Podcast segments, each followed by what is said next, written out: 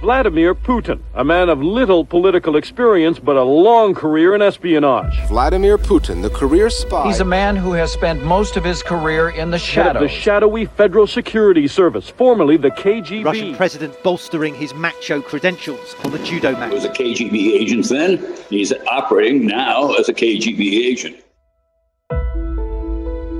Here in the West, Russian dictator Vladimir Putin is always seen as one of two things KGB spy or judo master.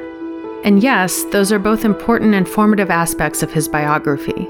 But to anyone who's ever lived in the Soviet Union, Putin is something else entirely a Soviet baby boomer from the slums of a city haunted by World War II.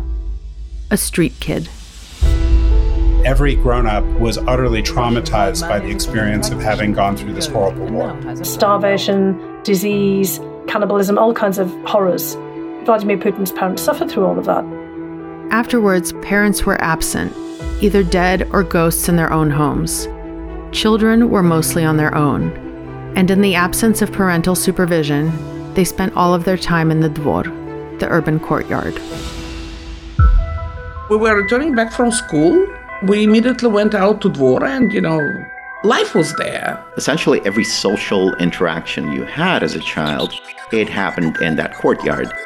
The dvor was central to Soviet childhood. It was a kind of social Serengeti, a school of life that shaped the boys who graduated from it. It was where they first learned the social code of Soviet society that weakness is unforgivable, that strength is power, that loyalty is how you survive, and that life is a zero sum game. The relationship in the Dvor either you're with us or you're against us.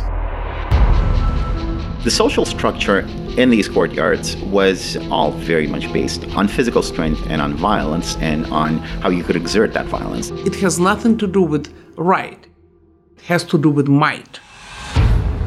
For Russians, this biographical detail is glaring. It's apparent in everything Putin does. It's there in the way he sits, the way he slouches, the way he only trusts his childhood friends, the way he punishes betrayal.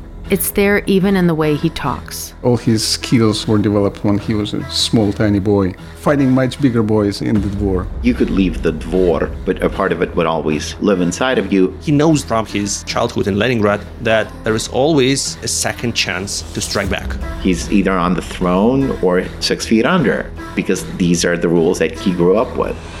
I'm Julia Ioffe. This is About a Boy, the story of Vladimir Putin, an Audacy original podcast in partnership with Puck. Listen and follow on the free Audacy app or wherever you get your podcasts. I mean, we know this guy's ruthless and he'll do whatever it takes. And it's the message of the Dvor, you know, you fight until you prevail.